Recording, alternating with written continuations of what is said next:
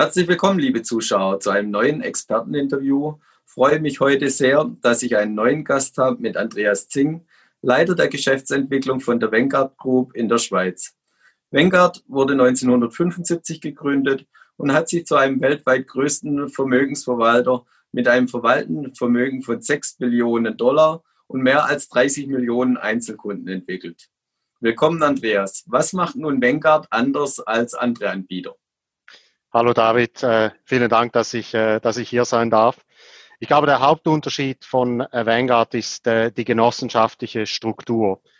Ähm, das ist vergleichbar mit Genossenschaften, die man aus der Schweiz kennt, ähm, mit dem Unterschied, dass wir unseren Investoren gehören. Also wenn unsere Investoren in den USA einen Fonds oder einen ETF von Vanguard kaufen, dann werden sie zum Miteigentümer von Vanguard.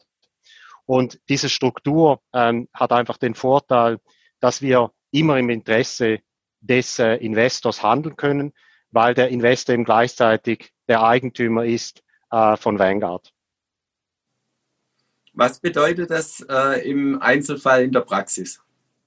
Also ein gutes Beispiel ist sicher, ähm, dass wir den ersten Indexfonds für Retail-Kunden aufgelegt haben. Das war vor vielen Jahren. Im Jahr 1976 hat unser Gründer Jack Bogle äh, den ersten Indexfonds für private Investoren aufgelegt.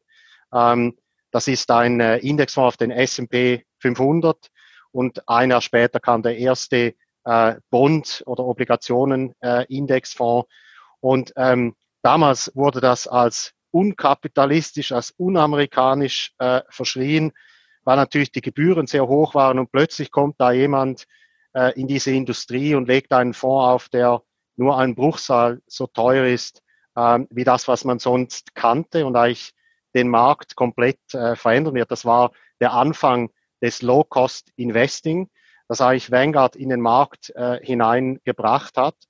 Und man hat dann auch gesehen in der, in der, in der Folge oder auch in Märkten, in die wir neu eintreten, gibt es diesen Vanguard-Effekt, dass wir reingehen äh, mit tiefen Gebühren und dass sich dann der Markt eigentlich angleicht, dass die Gebühren äh, zu rutschen beginnen. Ähm, und das ist natürlich fantastisch für die Investoren, äh, die dann von einer höheren Performance profitieren können, wenn die Kosten äh, der Anlage eben geringer sind. Und wenn wir so die langfristigen Ziele anschauen von Vanguard, was ist die genaue Mission? Also unsere wirklich Mission ist, wir wollen, dass möglichst viele Anleger, also im Optimalfall natürlich alle Anleger weltweit, eine, eine faire Chance auf Anlageerfolg haben. Das ist unsere Mission ähm, und da sind wir dran. Äh, das ist unsere Mission in der Schweiz, in Europa, global. Ähm, aber wir können natürlich nicht in jedem Land äh, überall gleichzeitig sein. Wir machen das Schritt für Schritt.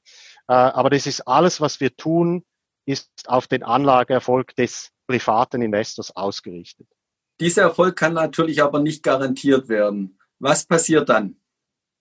Ich möchte hier vielleicht unseren Gründer Jack Bogle äh, zitieren und er äh, hat gesagt, investieren ist nicht annähernd so schwierig, wie es aussieht. Erfolgreich investieren bedeutet, ein paar Dinge richtig zu machen und schwere Fehler zu vermeiden.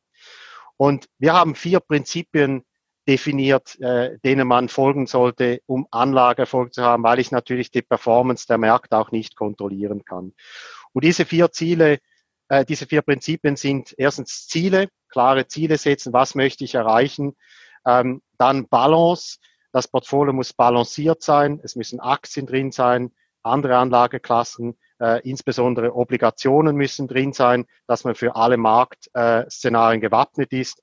Dann ganz wichtig, äh, die Kosten müssen gering sein. Das ist das, was ich kontrolliere. Tiefere Kosten bedeuten höhere Performance.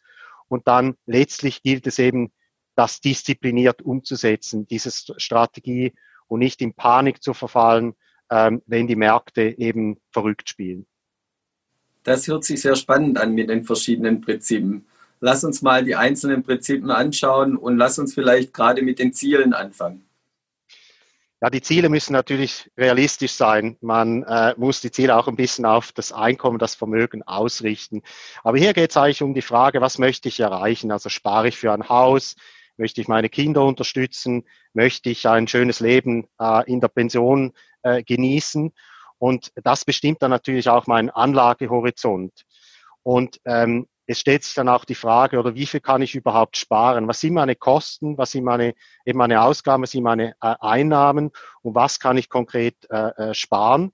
Und da geht es natürlich auch darum, wie viel Risiko kann ich nehmen, wenn ich in 30 Jahren erst äh, das Geld wieder benötige, wenn ich in Pension gehe, dann habe ich einen längeren Anlagehorizont und kann vielleicht dann auch besser die äh, Risiken nehmen, die Schwankungen akzeptieren der, der Märkte wenn ich dann schon in Pension bin und von dem Geld leben muss, dann ist meine Risikofähigkeit geringer.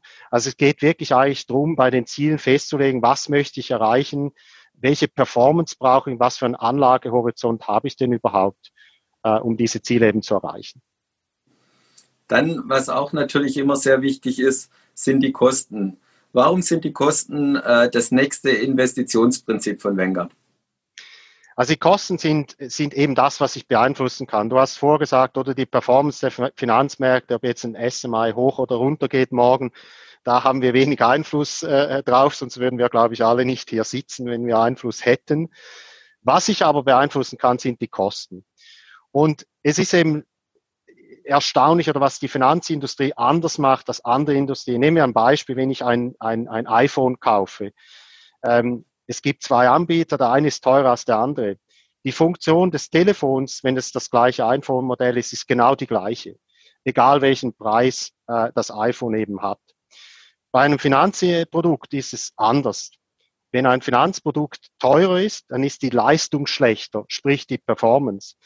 Und deshalb ist es ganz zentral, dass ich die Kosten äh, so tief wie möglich halte, dass ich die kontrolliere weil jeder Franken, den ich eben nicht als Managementgebühr oder Brokerage-Kommission ausgeben muss, das habe ich nach auf meinem Portfolio. Und wenn ich dann ähm, über 30, 40 Jahre spare und dieser Franken dann immer wieder verzinst wird, ähm, können das gewaltige Differenzen sein, wenn ich halt vielleicht statt zwei Prozent Performance, äh, äh, zwei Prozent Gebühren nur 50 Basispunkte bezahle und das bedeutet dann, dass ich meine Ziele, die ich habe, viel einfacher erreichen kann. Ich brauche viel weniger höhere Marktperformance, wenn ich meine Kosten gering halte. Und das würde ich sagen, ist vielleicht das zweitwichtigste äh, Prinzip. Und hier bietet Vanguard ja auch Hand, weil viele von unseren Bausteinen sehr, sehr günstig äh, gepreist sind. Du hast vorher noch einen anderen Punkt erwähnt. Wichtig natürlich auch bei äh, jeder Anlage äh, das Wort Disziplin. Was stellt ihr euch darunter genau vor? Bei der Disziplin ist eben, geht es darum, äh, der menschlichen Natur entgegenzutreten. Und der Mensch ist eigentlich so, wenn die Märkte steigen, ähm, dann wird der Mensch gierig. Er nimmt sich, er nimmt dann zu viel Risiko. Man, man kauft zu viele Aktien. Ähm, und wenn dann die Märkte korrigieren, ähm, dann hat man eben einen Verlust, den man eigentlich so nicht wollte oder so nicht tragen kann. Und deshalb gilt es eben zu vermeiden, dass man gierig wird. Auf der anderen Seite sehen wir auch häufig, wenn die Märkte einbrechen, wie zum Beispiel im März äh, im, im, im Zuge der Corona-Krise, dass dann Investoren panisch werden und komplett alles verkaufen. Und dem gilt es eben entgegenzutreten. Und was wir immer sagen ist, man sollte seiner Strategie treu bleiben, egal äh, ob die Märkte hoch, runter gehen. Und was sehr einfach möglich ist, zum Beispiel ist, dass ich einfach sage, ich spare monatlich, ich spare quartalsmäßig, immer den gleichen Betrag, wenn es möglich ist.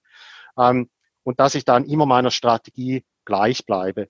Und wenn ich eine Situation habe, wie zum Beispiel im März, da korrigieren die Aktienmärkte sehr stark. Und wenn ich jetzt ein Portfolio habe, das aus Aktien und Obligationen besteht, dann sind die Aktien untergewichtet nach dieser Korrektur.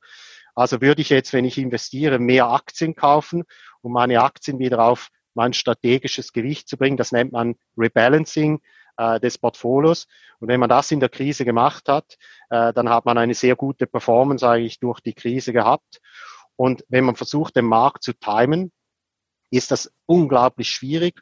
Und es gibt äh, wahrscheinlich niemanden, der das perfekt kann. Und darum sollte man das auch nicht versuchen, sondern einfach seiner Strategie treu bleiben und vielleicht auch nicht jeden Tag gucken, ob die Märkte hoch und runter gehen, sondern wirklich einfach langfristig den Horizont haben und seine Strategie diszipliniert umsetzen.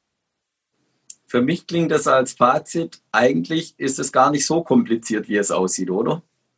Das ist eben genau, was Jack Bogle gesagt hat. Investieren ist eigentlich ziemlich einfach und vielleicht fast ein bisschen langweilig. Mit diesen vier Prinzipien äh, ist der Anlageerfolg praktisch äh, garantiert mit einem langfristigen Anlagehorizont. Herzlichen Dank, Andreas, für deine Einblicke Freue mich sehr, dass du dir Zeit genommen hast. Und liebe Zuschauer, schauen Sie wieder bei uns rein, wenn es heißt Experteninterview bei BXWIS TV. Vielen Dank.